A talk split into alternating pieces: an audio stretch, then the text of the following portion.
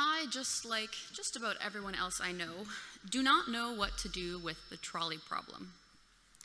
For those of you who aren't familiar, the trolley problem is a series of thought experiments in ethics and psychology. In this problem, you are the conductor of a trolley that is heading down a track. On the track that you are on has three people tied to it, and if you continue on this track, those three people will die. You do have the option to switch tracks uh, to another track that only has one person tied to it.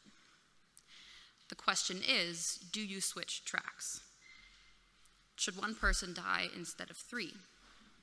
Could you live with yourself knowing that your conscious actions caused that person's life to end, even if you saved the lives of three?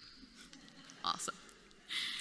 So a totalitarian would, a totalitarian would say, yes, switch tracks. That's less people's lives overall. This is clearly the better option. Others might say that if you switch tracks, you're personally responsible for that person dying because you chose to switch tracks. Whereas if you would have stayed on your original track, you would just be a passive player in this situation. Now, until this morning, I was planning on talking about how this is a great hypothetical uh, situation that we likely won't find ourselves in. Um, and then I had an experience that I think I need to share with you all because the Spirit speaks in strange ways. So, excuse me while I ad lib a little bit here. Um, but as I was on the train or the trolley uh, here this morning, I looked out the window and saw a person lying horizontally face down across some stairs uh, that didn't really look like they had intended to be there. Morally, I want to help this person.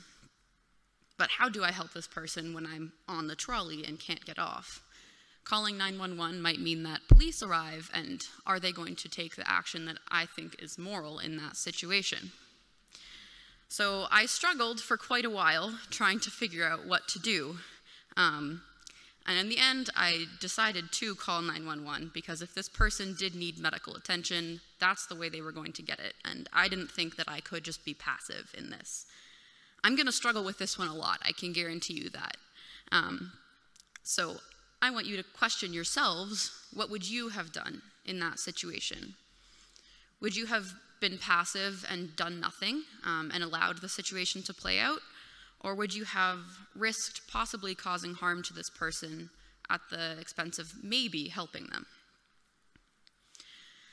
So now that I've sent you all on a bit of a cognitive moral roller coaster, I actually have an answer to the original trolley problem. And a really good way to solve this issue is just simply don't become a trolley conductor. Don't get on trains. You won't find yourself in these, in these situations.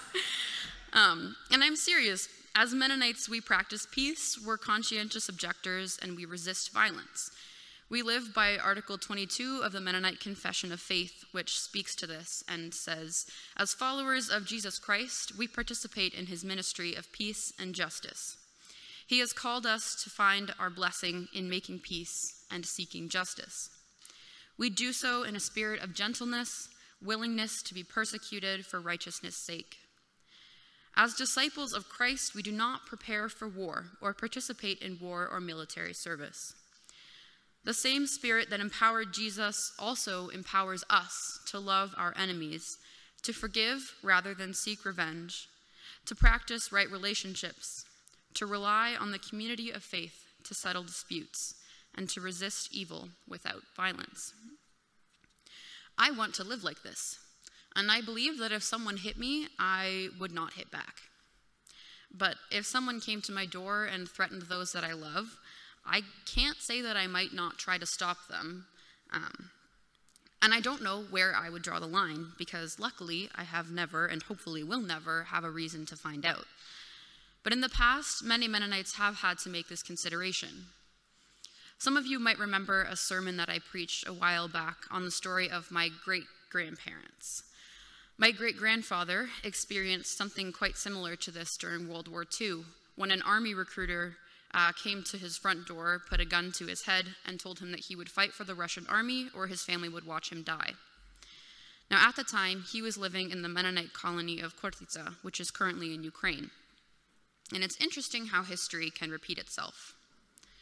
The current situation in Ukraine has been challenging for me, rivaling that of the trolley problem. I struggle watching news and seeing the rest of the world's attempts to help be relatively unsuccessful in stopping the onslaught of violence against innocent people.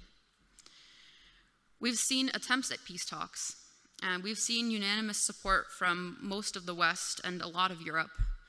Uh, we've seen attempts to destabilize the Russian army through economic means, and yet there's still destruction. I'm not saying that we've hit every single mark on the peaceful, uh, peaceful fighting against uh, this, this war, but I don't see a better way to deal with this peacefully that hasn't been tried necessarily all the way. So when I don't have the answer, I often turn to scripture to help. And if you've ever done the same thing, uh, you'll probably be aware that often you do not get a clear answer from turning to scripture. And in fact, sometimes you get two answers that uh, are very clear but directly contradict each other.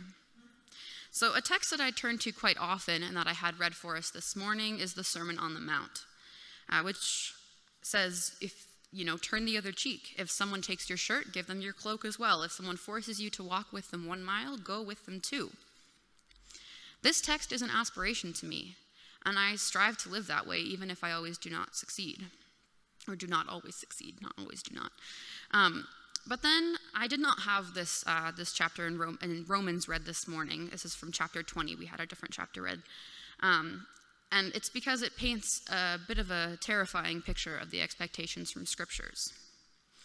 Um, I will just read a small excerpt from it to sort of um, highlight this. So, when you draw near to a city to fight against it, offer terms of peace to it, and if it responds to you peaceably and opens to you, then all who, people who are found in it shall do forced labor for you and shall serve you. But if it makes no peace with you, but makes war against you, then you shall besiege it. And when the Lord your God gives into your hand, you shall put all its males to the sword, but the women and the little ones and the livestock and everything else in the city, all its spoil, you shall take as plunder for yourselves, and you shall enjoy the spoil of your enemies, which the Lord your God has given you.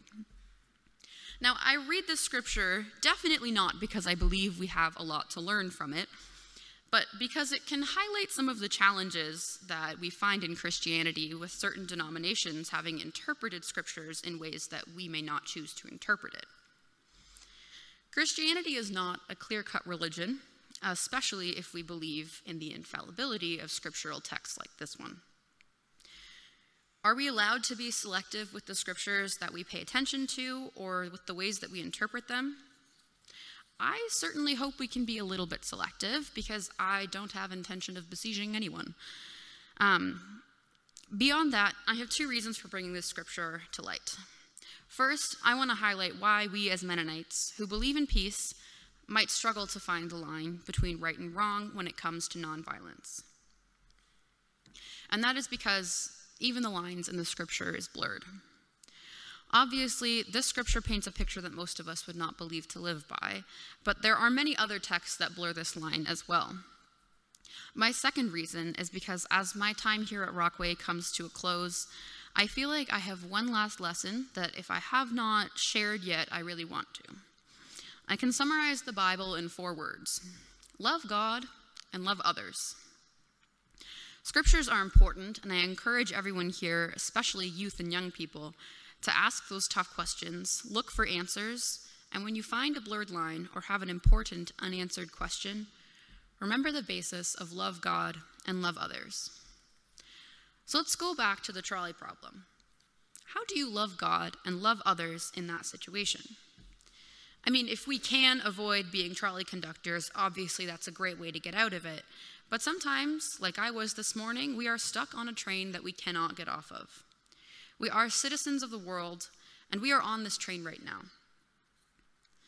The situation in Ukraine, we don't necessarily need to take up arms and fight, but we should be supporting those who are tied to tracks at the moment. Now, I do understand that the trolley problem is not the same as the situation in Ukraine, but for Mennonites, it can produce a similar moral dilemma. While many of us here have some roots in Ukraine, the majority of us aren't feeling the daily effects of this war in the same way as many uh, who live there. And while I try to stay up to date personally, there's a lot that's left out of media coverage of what's going on there. I know that I don't have the lived experience of living through a war, and much like the consideration of the trolley problem, my personal struggles with how to solve the issue of the war in Ukraine is pretty hypothetical because I know that I won't be the deciding factor in this issue. But like we've learned with many other social justice issues, uh, the best way to learn about how we can help is by listening to those who are directly impacted um, by these issues. Um, so I would like to invite Natalia to um, come up now and say a few words. Natalia was introduced to me um, through Caroline Weaver, and I'll let her introduce herself um, and say a few words about her experience, her life, um, and some of the things that she's been doing to help uh, people in Ukraine, her family, and her friends. So.